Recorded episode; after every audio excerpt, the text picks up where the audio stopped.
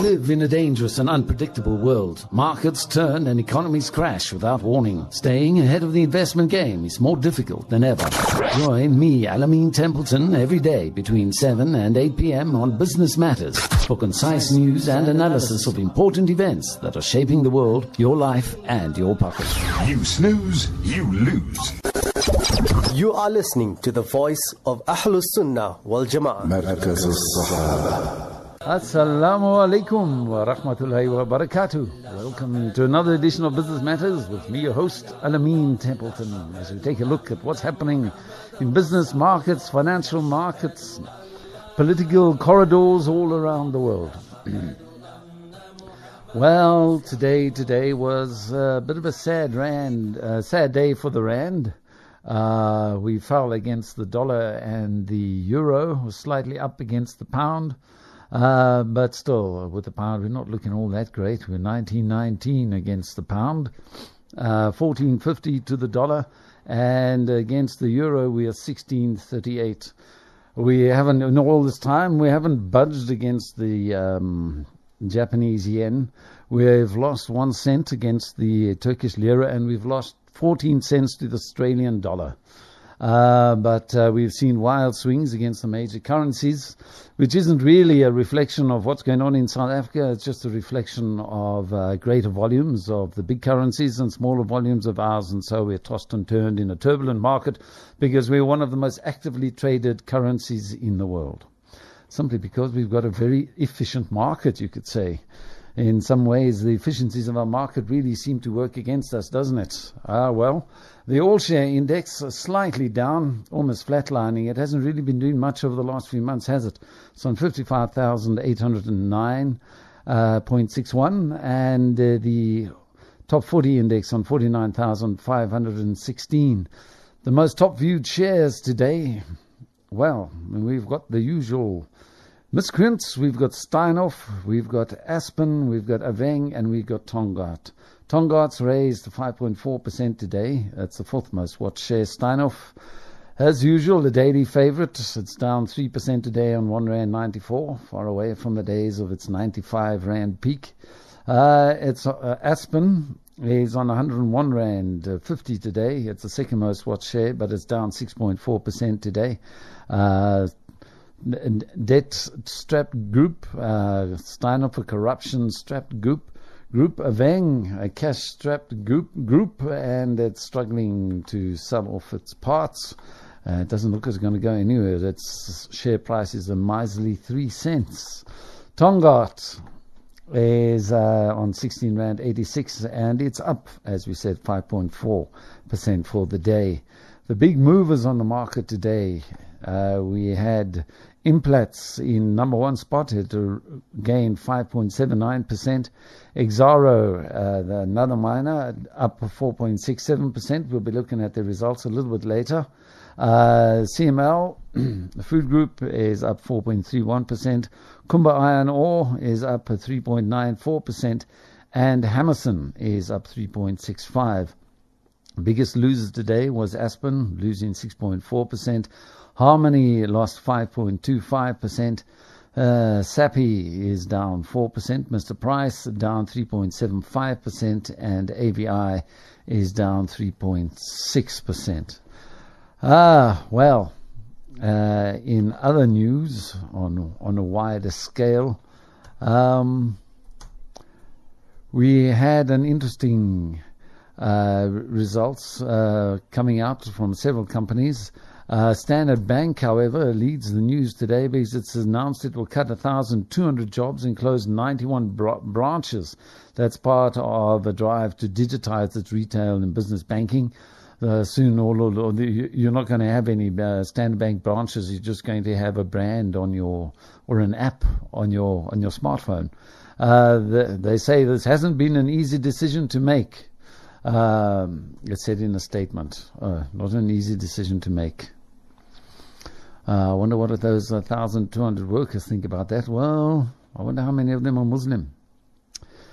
Uh, South African manufacturing output barely grew in January on a year-to-year basis compared to the previous January, rising 0.3% uh, after a flat reading of 0% in December, uh, and uh, against uh, um, on a month month on, on a month on month basis, factory factory production production contracted by two percent in comparison to the previous December.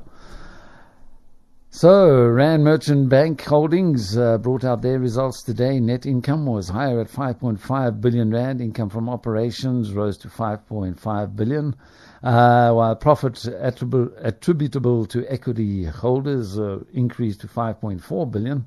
Sure, that's a lot of money. Um, straight out of your operations and into your dividends, or mm, money available for dividends. In addition, headline earnings a share jumped 6% to 315.2 cents a share. That's compared to 2.9, 298.2 cents a share earlier. They declared a gross interim dividend of 178 cents a share. They're going to keep people very happy, but uh, these aren't the reasons why we look at banks. We look at banks to see what they what they're saying about the macroeconomic conditions in South Africa. They have a look at uh, at some of the worrying uh, aspects uh, that are capturing their attention.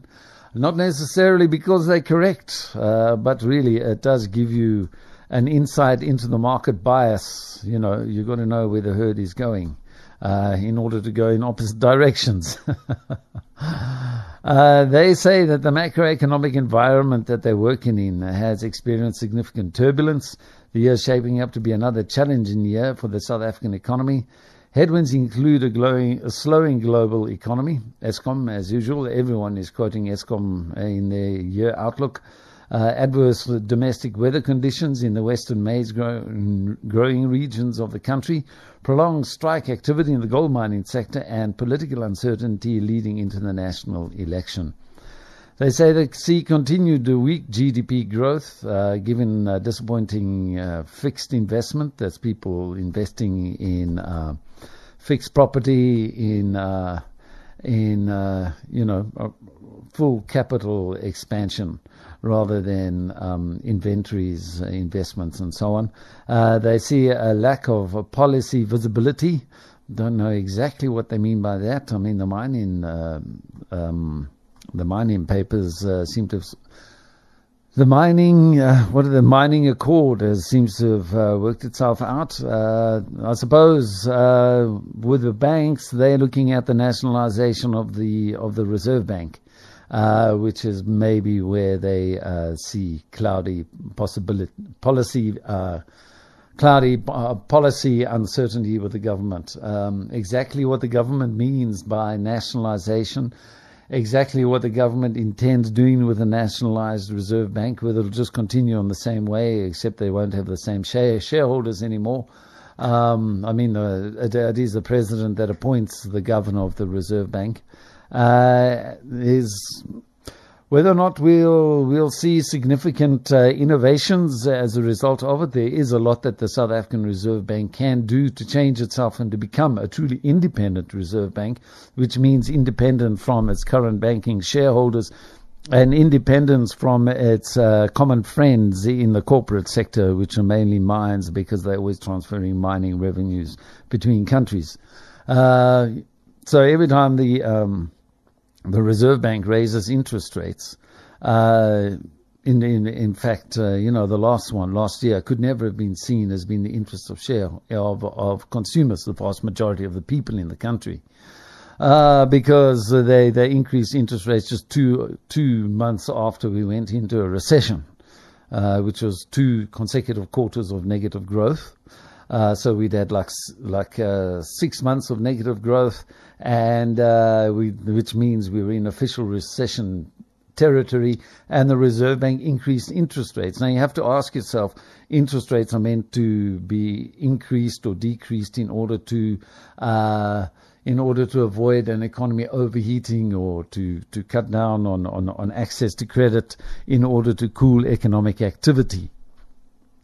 Now, why do you want to cool economic activity when you just slipped into recession? Surely you should be lowering interest rates in order to get us out of the recession. In fact, you should have lowered interest rates while we were halfway through the recession because uh, it's a leading indicator. We've said many times on the show that uh, interest rates are a very blunt instrument to try and manage an economy. It takes uh, between six uh, months and 18 months for changes in interest rates to affect uh, changes in uh, credit expansion which means you know restraining uh, consumers from asking for more loans from banks. Uh, so you know uh, if you do increase interest rates uh, in response to your current conditions, that that change in interest rates is only going to have an effect in a year and a half's time. So you know the, the, you see you get you get Western economic theory, and then you get the real practice. And when you look at the practice, in actual fact, there's no link between the theory and the practice. Uh, Tito Mboweni said when he raised interest rates in such a uh, uh, growth destroying period while he was governor of the Reserve Bank from 2006 to halfway through, until towards the end of 2008, consistently raising interest rates every second month uh, by half a percentage point. Um, our, our economy simply hasn't recovered since then. We are on 5.5% growth rate. We need to reach a 6% growth rate in order for us to uh, stop increasing unemployment, for us to create enough jobs to employ all of the school leavers, to create as many jobs as we are creating school leavers. Uh, that's the magical 6% growth rate that South Africa requires to get there. So, like, you know, at 6%, our economy in terms of employment creation is only treading water and we hadn't even reached there. We were on five and a half percent, but we were going to get there. And Tito Mboweni cut us off, and uh, our economy hasn't recovered. I mean, yeah, sure. I mean, there's been international growth. You had the credit crunch and all of those things. You had massive outflows of money from South Africa, but just. Uh, less than two years later, the money was flowing fully back in again. I can remember in the early part of, uh, I think it was on March 2010, I received a telephone call from a uh, uh, an extremely wealthy and well-connected uh, South African businessman uh, from a very big South African business family, and he asked me, "Do you think it's time to get back in?" And I said, "Yes, I had exact that exact thought today. It is. It's perfect time to get in," and he did. He got in. Uh, well, I don't know actually. He did get in actually. Uh, it was just one phone call. He just asked me. I gave him my opinion. I don't know what the result of that was, but if he had followed me, it would have been a perfect time to get in. March 2010 was a good time to re-enter the market after the credit crunch. Um, the the market was on 16, 17,000 at that time, and now it's on 55,000.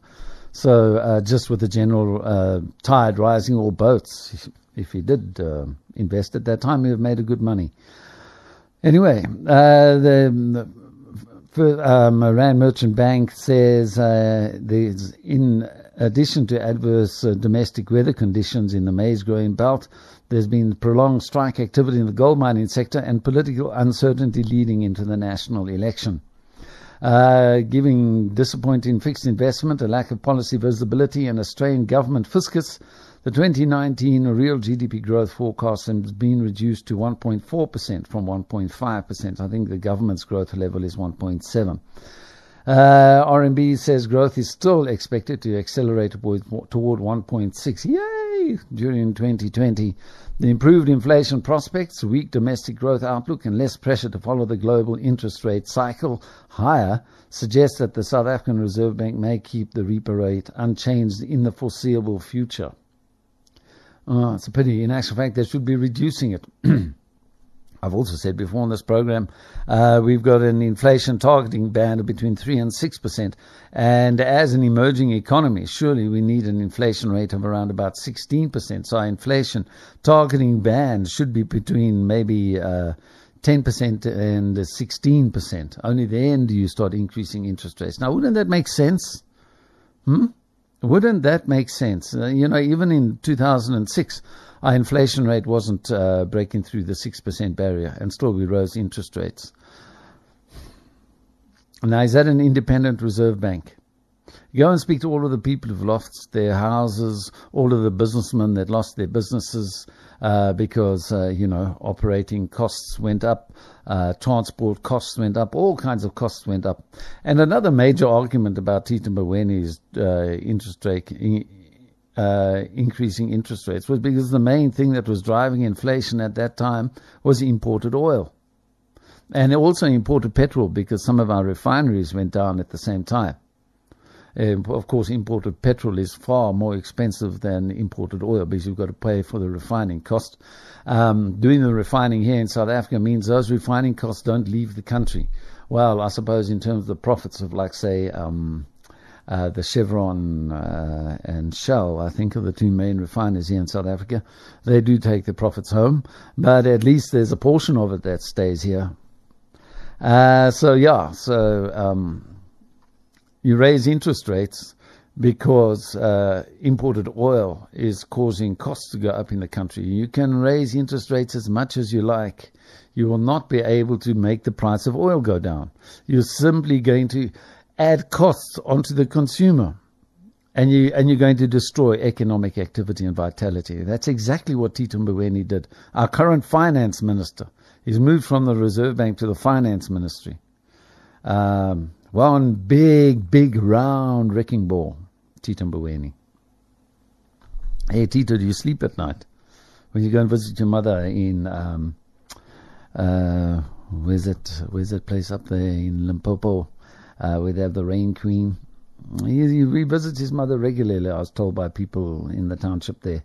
Uh, anyway, Tito, I'm sure you're not the only uh, politician in the world who maybe has problems sleeping at night. Uh, anyway, so with a, growth, it says RMB is still expected to accelerate towards 1.6% during 2020. The improved inflation prospects, weak domestic growth outlook, and less pressure to follow the global interest rate cycle higher.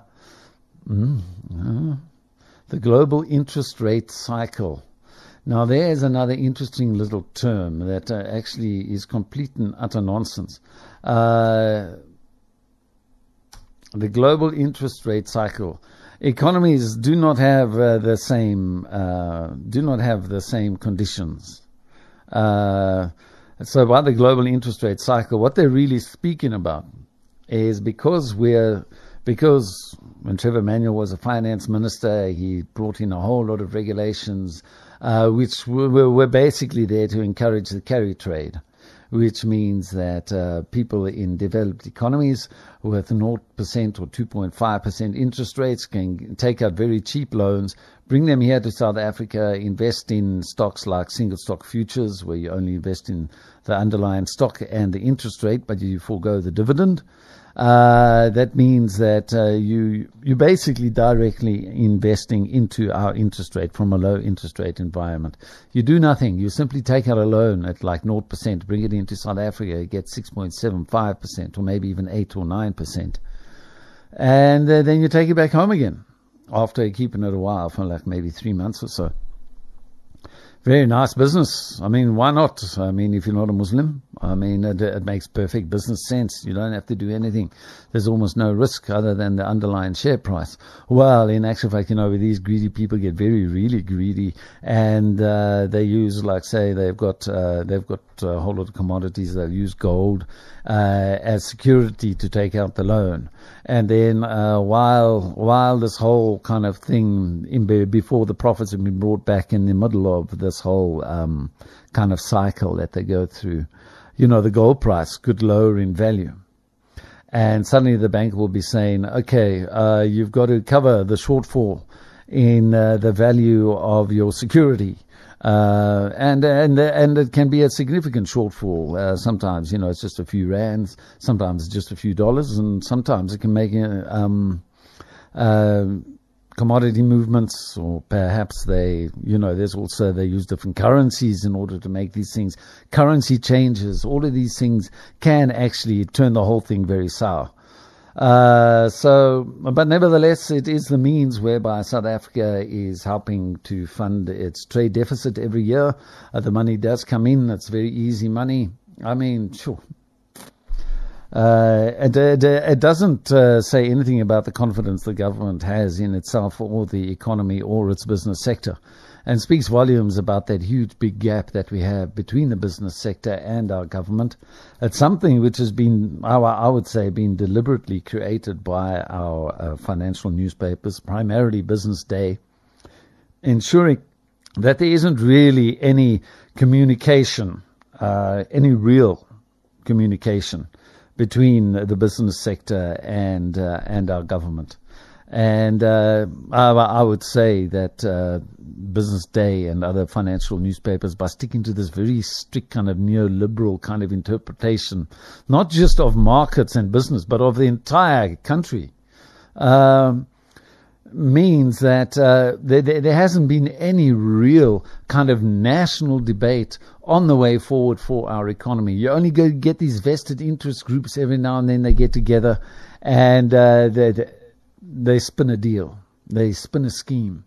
Uh, but in terms of mass mobilization of um, real broad based uh, wealth creation, that never happens. Never, never, never, ever happens. Uh, the ANC also has been very tardy in terms of uh, expressing its uh, its desires going forward. Like you, will bring out the, the new development plan you know, about 10 people in the country will understand it. You know, it's a, it's a bit like the, the Brexit deal. Mm, when I was watching BBC the day when Theresa May brought out her final Brexit deal, you know, and everyone was getting over it and you know, giving talking. You see all these people talking on the BBC and coming and speaking outside the Houses of Parliament and saying, well, Almost every single person I saw who was given his opinion on this new deal said, well, in actual fact, you know, not many people have managed to get their way through it or understand it. No one's actually read the entire document, not even Theresa May's cabinet, let alone uh, backbench uh, MPs and so on. Um, and and, and I, I, suspect in many ways uh, the National Development Plan, other, other um, other the other um, legislation like uh, public accounting and investment practices and so on, and and uh, how how government departments are supposed to spend, and how Joburg 2020 is uh, aligned with uh, SA 2020 or 2030 or 2040. You get a whole lot of consultants, and they come along and they put all these very interesting little spreadsheets and things that no one can make sense of, other than the person who's putting it up, and maybe not even that person. Uh, and then that's the national policy. It's uh, it's so complex. It's so ingewikkeld. It, is so uh, big, you know, that uh, it, it, it, ensures that only a small, tiny professional elite is in actual fact able to take to make any sense of what's going on and to take advantage of the opportunities that may be coming out, usually to the detriment of the greater mass of the people in this country. Uh, so. Um, that's the that's one thing. I've, I've also felt that the ANC also likes keeping things under wraps, basically because the ANC politicians are getting ready to try and chow. They're trying to eat everything and get everything in line so that by the time, by the time you announce, by the time you announce a tender, um, everyone has, has has got in line and they've got all all of their work ready. They know exactly what the figures are that need to be brought in to be attractive to government. Uh, they know the capacity that they're supposed to have behind them in order to qualify for the tender. They know who their partners are going to be so that they can all come there as like it's a done deal straight away, while everyone else is like getting the tender document and having a look at it and saying, what does this mean? Um, I wonder who we could work with together on this thing. Um, it's, it's, a bit like, uh, I mean, I mean, you see this aspect in all levels of society. Uh, you don't just see it at national government. You, you, you see it at local government level. Like, for instance, um, uh, local governments across South Africa, the big metros, uh, rolled out a program uh, over the last few years encouraging people to form small businesses uh, in order to qualify for capital equipment grants they're given machinery. They're given tractors. You want to go and cut the cut the grass on the sides of the road. Here's uh, those uh, sit-on lawnmowers that you go and drive along with. You want to go and service um, uh, backyard toilets uh, in in squatter settlements. Yeah, seven honeysuckers. In in fact, you know, uh, I was in uh, Thembelihle a few months ago. It's a small um, shack uh, settlement uh, on the outskirts or right in, and actually it's right inside Lenasia. It's right next to the um, the Trade Route Mall. And uh, one of their big gripes, you know, other than uh, several big gripes of the Thembelihle guys, in fact. The number one is that a few years ago, they were promised they were promised houses in Lehae, a nearby uh, formal uh, township which uh, which was being built uh, uh, r- between the Darul Zakaria and the Trade Route Mall. and some very nice houses have been built there. They said we're going to relocate as many people as possible from Thembelihle to Lehae. Um, so a few months before uh, this move was supposed to take place. Now, all the people in Thembelihle are getting all excited and they've got their numbers on their stands and everything, and everyone knows, okay, these are likely to be the first people who are going to go to Lehae. Everyone's, everyone's like, everyone's happy, they're waiting, they know that the ANC government has done something and they, they, they're going to be moving into like, like real houses. You know, the big difference, uh, moving into housing has an amazing, uh, um, multiplier effect for your economic uh, prosperity. When you're in a when you're when you're in a shack and it rains, your children get sick. Um, your the children's school books get wet. Uh, the light fails very often because Eskom something trips at the local power station. Uh, it's impossible for your children to, to do their homework properly. Um, your children are usually very sick. Uh, everything in, in your shack is dirty because all around the shacks there's just mud. There's just mud uh, roads, uh, and uh, it's it's it's really a struggle for survival. As soon as you move into a house that is electricity and moving water, suddenly dysentery isn't a problem. Suddenly your wife doesn't have to spend like three four hours a day just fetching water um, a battle to get access to clean water. There's one tap that everyone's using, and it's usually filthy dirty around there. Uh, Thembelihle has got a huge, big um, waste problem. Uh, but the big problem for them was the fact that just before that move to Lehae was supposed to happen, Suddenly, a whole lot of people were brought into Thembelihle and they were given checks right underneath the power lines. Now, eh, eh, no matter what the desperation was of the people in Thembelihle, they knew that the radiation from the power lines, I mean, if you walk underneath power lines with a fluorescent light tube, you know, those tube fluorescent lights that you get, you walk underneath those power lines and your fluorescent tube at night will light up Or it will light up during the day, but it's far easier to see at night. It will light up because that is the amount of electricity, electromagnetic flux, you could say, that is surrounding those power lines. That tube will light up as though you've got electric wires connected to it. So, when the move, suddenly all these strangers came along and they, they built shacks right underneath these power lines. Everyone was like wondering who these people are, where have they come from? You see, the land invaders were now land invaded. They were land invaded by, uh, I think it was the Housing MEC, who had actually started Thembelihle with the land invasion. He now brought a land invasion on the land invaders, and then uh, suddenly, poof, all of those people there were gone. And where did they go? Lehae. Yeah, well, in addition to those complaints, the people in Thembelihle say that uh, they were promised electricity. Uh, a contractor came around and built a whole lot of um, of those photovoltaic cell towers. Uh, cables were put in, power boxes were put into shacks, uh, but nothing was ever connected. So you've got all of those. Uh, uh, solar energy towers all around dotting uh, but none of them are producing anything not even producing uh, power for the light that's that's sitting on top of the tower. Uh, so really, um, this kind of thing creates growing dissatisfaction. And the Thembelihle guys, they just look across uh, the marshland and they see the nice houses in Lenasia and they want to go burn them down. well, they, they, they feel that Lenasia people aren't doing enough for them. Now we've got another sh- shack settlement on the other side of the railway line and that's also growing. They're starting to come and take power lines, uh, power cables onto our electric cables that are going across the road. Uh, where it goes, Allah Ta'ala only knows. May He have mercy on our country and may He have mercy on us all. Uh, we've got to go for a quick commercial break. Inshallah, we'll be back in just a little while. You are listening to the voice of Ahlus Sunnah wal Jama'ah. Assalamu alaikum. Welcome back. If you want to call us, you want to share your views on anything that maybe I've said, or maybe you think you've got something that uh, should be spoken about, give us a call.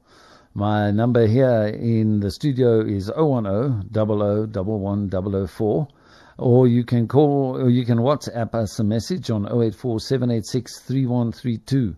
The telephone number again, 010 00 11 004. Uh, yeah, well, we were speaking before the break about uh, the global interest rate cycle. There's no such thing as a global interest rate cycle. Um, First National Bank knows this, but what they're really talking about is the fact that we need to keep our interest rates above those in the United States, particularly in the United States.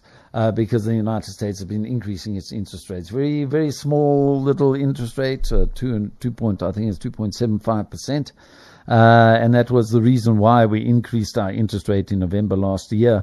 That's to keep that carry trade uh, running into the country, to keep those vultures coming in and giving us uh, crumbs uh, so that so that they can make the money out of our economy, and in fact make money out of our consumers, because really it's the consumers who are going to pay for the interest rate increases.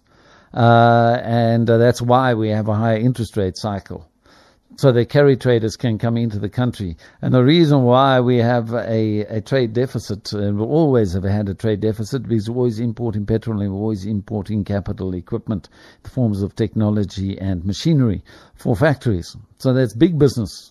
It's not the small people of the country who causing, uh, because we're importing hi-fi sets and washing machines. We make washing machines here. We make uh, hi-fi sets. See, hi-fi sets. I mean, well, I wonder what the kids are thinking about that. Hi-fi set. What is a hi-fi set? we we we we importing MP3s, kids. All of those MP3s. Yeah, yeah. Have a look at that thing. That's you. That's you. That's causing the troubles in the economy. Stop importing all these things. Stop that Nike. Stop that Adidas. Stop all this branded clothing. Darn it all. Don't you have any self-respect? Go and get clothes that mean something in your own organic environment. Stop, stop feeding the machine that is killing our country, kids. No, come on, move away from it all. Come on, come on. You know that you're a millennium, millennial. You're a, you're a newly born snowflake. There's no ways that you're going to continue with this nonsense that your previous generations have been uh, doing in our country. Yeah, yeah. Come on, no, really. Uh, well, I was looking at those those Woolworths Power Water and Power Milk uh, adverts recently, uh, and I thought, well, you know, well, there, you know, maybe there is some hope in the youth of our country because really, if you have a look what the previous generations have done in this country, it really doesn't speak well for us, does it? Uh, so yeah, the global interest rate cycle means we have to keep our interest rates higher, and every time the U.S. Fed increases in interest rates, we have to increase our interest rates. It doesn't matter how hard we work as consumers. It doesn't matter how much we save as consumers. It doesn't matter what the savings levels in banks are, what the bank's deposits are looking like. It doesn't matter that on a macroeconomic scale, we just wholesale ignore the fact that we've got a 14% um, what do you call uh, contractual savings rate? Uh, the, the, the and the global contractual savings rate is like around about one and a half percent. Ours is fourteen percent, and that's a that's a throwback to apartheid, uh, where every time you wanted to get some buy something on a high purchase, you had to take out life insurance. Or you had to take out insurance on the thing you were buying. Anything you wanted to do, you had to take out insurance. The insurance sector did very well, thank you very much. There, you get it. There, the, the big, the macro sector feeding off the micros. Uh, the 1% feeding off the 99%. And uh, as a result of that, we've got uh, the biggest in terms of our economy. Our our economy's pension pile is bigger than like Germany and five other countries put together. It, it, it really is a staggering amount of money that we manage. That the white South Africans, largely also with a lot of black people. Um, on board managed to, to build up during apartheid. Uh, and and yet, those 14% of GDP contractual savings are not counted as part of savings when Moody's gives us a downgrade or an upgrade. It's amazing. That 14% uh, means that you you are forced into making these savings, and as as such, the savings are not available. They're not easily liquidated, and so they can't be counted as real savings. That's why they don't count them as real savings. Uh, because if you run into emergency, you can't liquidate it easily. But nevertheless, the banks and the insurance companies and everyone have got those savings captured, and they're benefiting, get very fat off them. Uh, but when it comes to Moody's and when it comes to the official debate by the Reserve Bank, and of course newspapers like Business Day and so on, they go on about the you know the, the, the reckless consumers going off and buying MP3s and their granddads buying hi-fi sets. Uh, and they, they blame the consumers for it. But of course, it's big business. And the interest rates are increased in the interest of big business. And they've got nothing to do with the interests of the vast majority of the people in this economy. Uh, and so, like, you know, if that's the, the interest rate, um, discipline at the Reserve Bank, I don't think the Reserve Bank can be called independent. Uh, and uh, you know the, the the, the the big business sector likes to speak about the independence of the Reserve Bank, but what they mean is independence from the ordinary people. We want it completely captured by us. That is what they mean. A corporate capture of the Reserve Bank. That's what they mean by independence. It's independent from the people. However, you know, that's sort of the kind of like theory of it all. Now, can ANC be trusted with the Reserve Bank and a nationalized Reserve Bank? Or will they suddenly be transferring a whole lot of funds to, uh, funds to Switzerland? Uh, well, anyway, that's uh, that, that's what um, uh, Rand Merchant Bank means by the global interest rate cycle. The Reserve Bank raising interest rates in tandem with the US Fed so that the carry trade will continue coming into South Africa to pay off our trade deficit every year. So the big fat consumers in America, uh, because all of their money has been stolen in uh, in the dot com phenomenon in the late 90s that popped in uh, 2001. Uh, then they were ripped off with uh, the subprime crisis that continued until 2008, 1.3 trillion dollars worth of uh, uh, mortgages went down the tubes there, and all of those people have been thrown out of the houses, most of them. Uh, and so, you know, uh, most of the the the wealth that the middle class built up in the years after World War II has completely disappeared into the banks, into the one percent, the one percent of the population who owns all of these things. Uh, so the American consumer is uh, is is overfed. I mean, he's he's brainwashed into chowing as much as he can every year. Consume, consume, consume, consume, because that's your patriotic duty. Um, and uh, well, now their savings are beggared. So now they have to they have to be able to come to South Africa and uh, for doing nothing because basically that's would seem like that's what most American workers do uh, do nothing and get their Mexicans to come across the border and do all the dirty work, uh, and then you complain about them stealing our jobs. I'm sorry, am I might be a little bit, uh, um, a bit cranky today. Uh, yeah. So anyway, that's a global interest rate cycle. That's what the Rand Merchant Bank means by the global interest rate cycle. It means we have to keep our interest rates high to keep the trade trade coming in, so the Rand Merchant Bank can continue to make money out of it. Uh, yeah, so anyway, that's national debate. Do you get this kind of debate uh, in Business Day? You don't get it in Business Day. Why not? Because Business Day is captured as well. Yeah, just as much as editor Peter Bruce is captured. He's a fanatical neoliberalist. See what uh, kind of these kind of neoliberal practices, as we've said in previous shows, has done in India in the 1940s and 50s, as it did in Ireland in the 1940s, 50s, and several decades thereafter.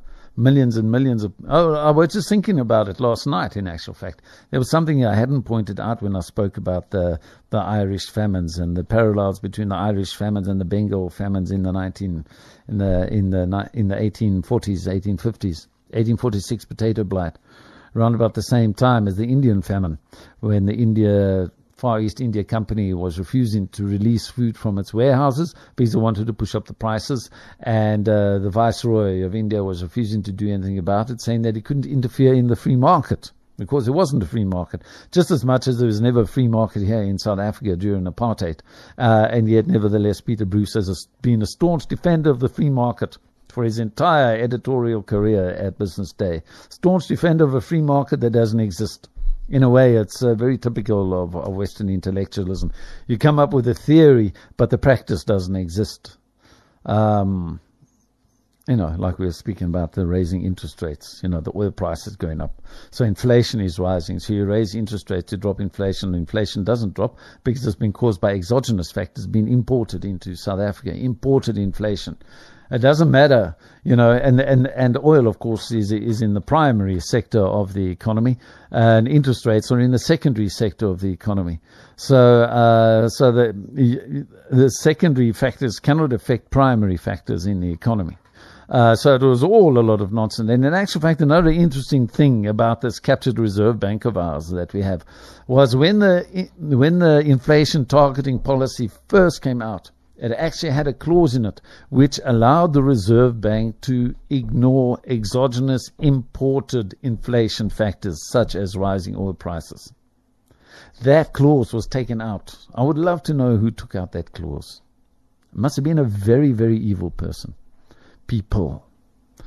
Uh, because that was, that clause, the removal of that clause, enabled Tito Mboweni to sabotage our economy, our current finance minister and we've never recovered. Never recovered. Haven't got back to that momentum that we enjoyed after the Mandela years.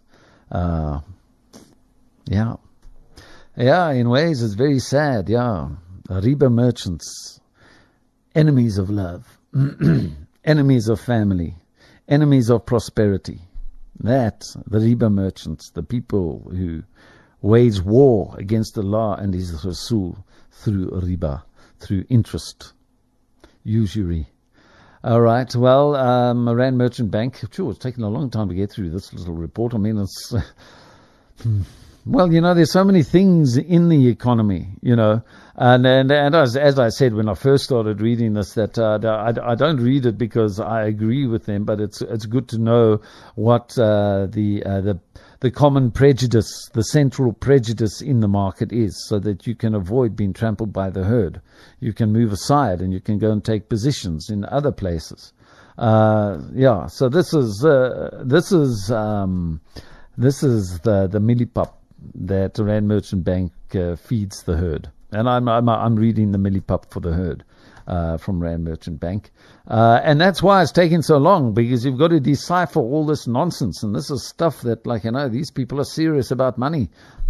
uh, ongoing state uh, owned enterprises challenges. It, uh, you know, it says uh, nothing really. It's a, it's a, it's a very political hot potato, and Rand Merchant Bank kind of like walks on eggs and doesn't really say much about it. Says, yeah, Eskom is going to be broken into three. State will provide financial support, they have said, uh, which will not burden the fiscus with unmanageable debt. Uh, they haven't, don't discuss that in any way. They also announced establishment of an independent investigating directorate. They don't say anything about those um, those officers that are, are going to be um, appointed to overlook specific loans. Uh, and that was another interesting thing, of course. Um, they're, going, they're going to be bond uh, surveillance officers, uh, uh, chief operating officers or something like that, uh, chief implementation officers, to make sure that the loans or the bonds that are sold to the corporates are, are utilized in the proper way, in the stated way, in the way that they're supposed to be done.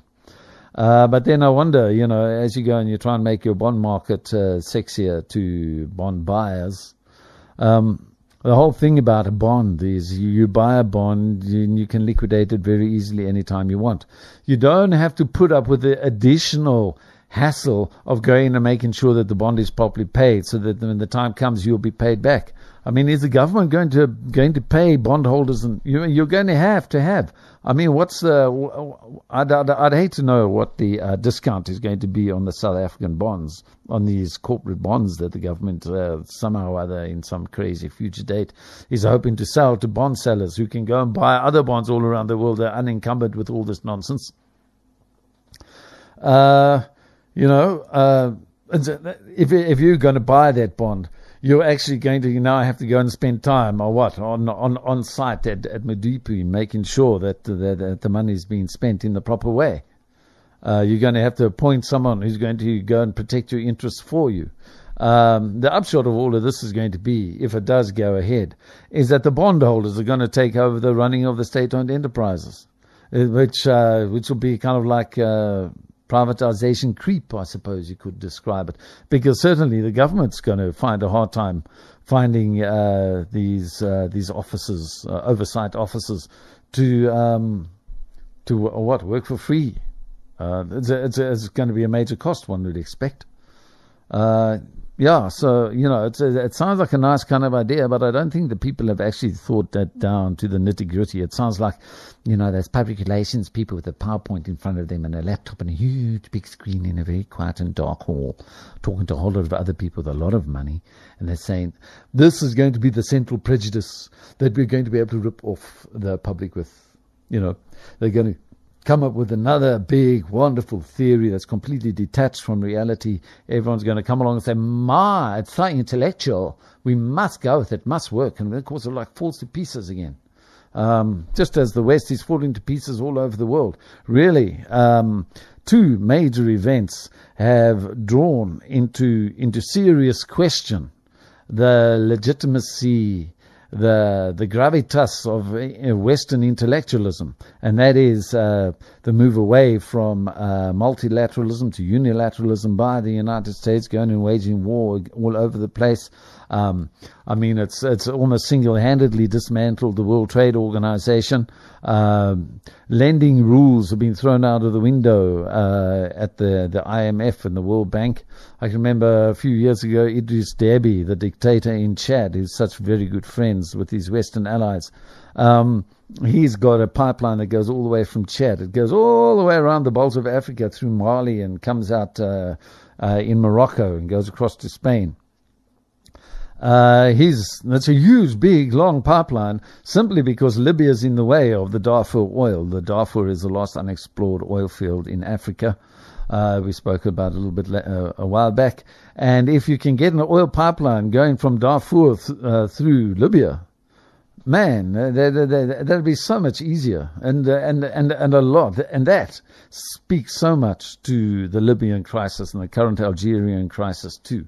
Um, so Idris Deby, a few years ago, uh, all his oil reserves were being kept in escrow accounts, as they usually are in London and Britain.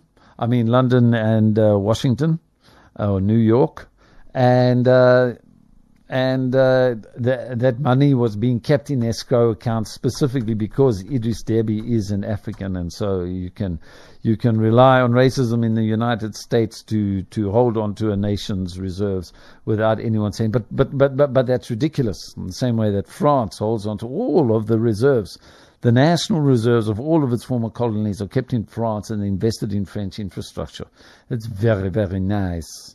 Um, I could go on about Elf as well, but that'll go to, to, Elf Oil Company, uh, Total, uh, Fina, those guys, uh, paying bribes all over across the African continent for like decades and decades. Now, now they're coming to Africa to build democracy again. Boy, oh boy, oh boy. The French, huh? They got so much flair. They got this savoir-faire. Oh, très bon, très bon. Uh, yeah, so uh, Idris Deby was then allowed to go and buy a whole lot of arms to go and kill a whole lot of people from Darfur. And of course, Sudan, Khartoum is blamed for the violence in Darfur. But every single leader of Chad has always come from Darfur. And every time those guys in those Pantechnicon, although the, the, those uh, the, those technicals, they call them the bakkies with the with a 50 caliber machine gun on the back.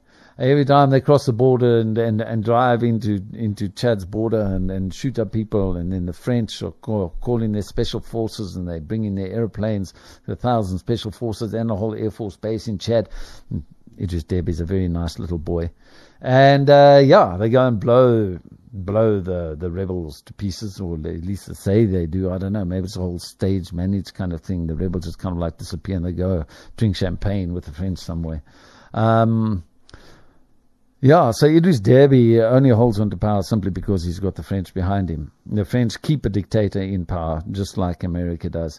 And uh, then when Idris Deby uh, wants to use the money to buy, get a whole lot of military and go kill a whole lot of people himself instead of having to rely on his French partners, the, the Paul Wolfowitz was then the head of the Reserve Bank. He called, yeah, sure, you can have the money. Gave him the money.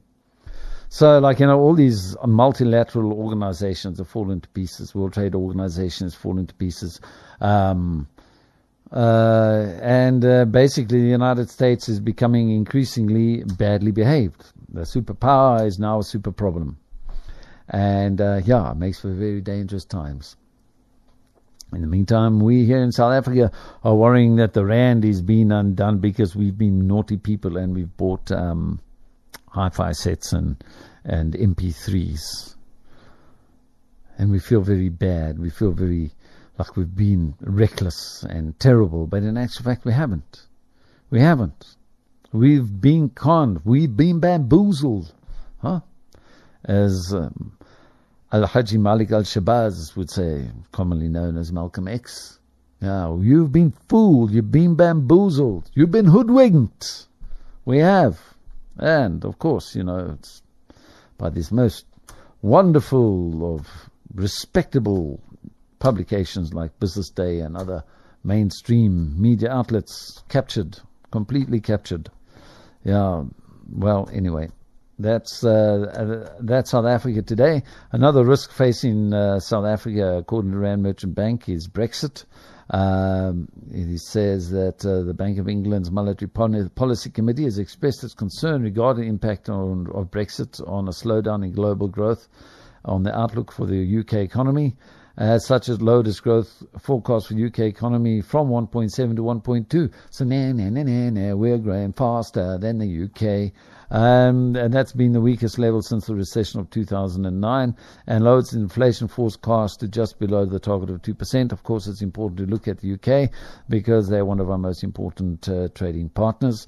Um, Rand Merchant Bank always also says the USA-China trade war is also a, a cause for concern uh, globally as well as domestically. Um, and that's Rand Merchant Bank. Uh, other interesting stories well, the World Bank and the African Development Bank uh, today announced that they're going to commit more than $47 billion by 2025. Oh, I wonder if we'll ever really see any of that money, if anyone will actually see any of that money, It was just nonsense being spoken right now. You know what politicians are like. They make promises that extend beyond uh, their administration's lifespan. They in they in business for five years, and uh, they make promises uh, that are only going to come true in seven years' time. So by the time the promises don't come true in seven years' time, the politicians that made the promises have been disappeared for more than two years. Uh, that's the way. That's the big problem with uh, Western political theory, modern political theory, is that uh, politicians' promises never last as long as repayment obligations to national debt. That's one of the main reasons why the world is getting to one of the main reasons why the world is getting to problems at the moment. So anyway, they they're going to give this make this money available to help banks uh, tackle climate change. They're going to make it available. That means they're going to lend it to people at at uh, at an interest rate says many countries on the continent, especially those on the coast, are most vulnerable to effects of climate change, such as rising sea levels and coral reef deterioration. Others are prone to more frequent droughts, desertification, and floods. Uh, it's the World Bank said it had pledged 22.5 billion. African Development Bank has committed 25 billion. And uh, the main beneficiaries are probably going to include projects in Ethiopia, Rwanda, and Kenya Yeah, the captured nations of Africa. Exxaro, South African coal mining company, said today its full year earnings climbed 7%, boosted by higher coal prices and absence of one off transactions seen a year earlier. Uh, core headline earnings a share rose at 2,159 cents or 7.167 billion rands. Sure, that's very nice. Uh, for the year ended December 31, 2018. And the headline earnings per share, uh, it says um, 2011 cents or 6.29 billion rands in the same period last year. Um, Exxaro supplies coal to Eskom, said its production volumes rose due to higher output at its Grootegeluk operations following the ramp up of Medupi Power Station. Says their supply to Eskom increased in line with contractual commitments. That's very nice, while all other markets remain stable.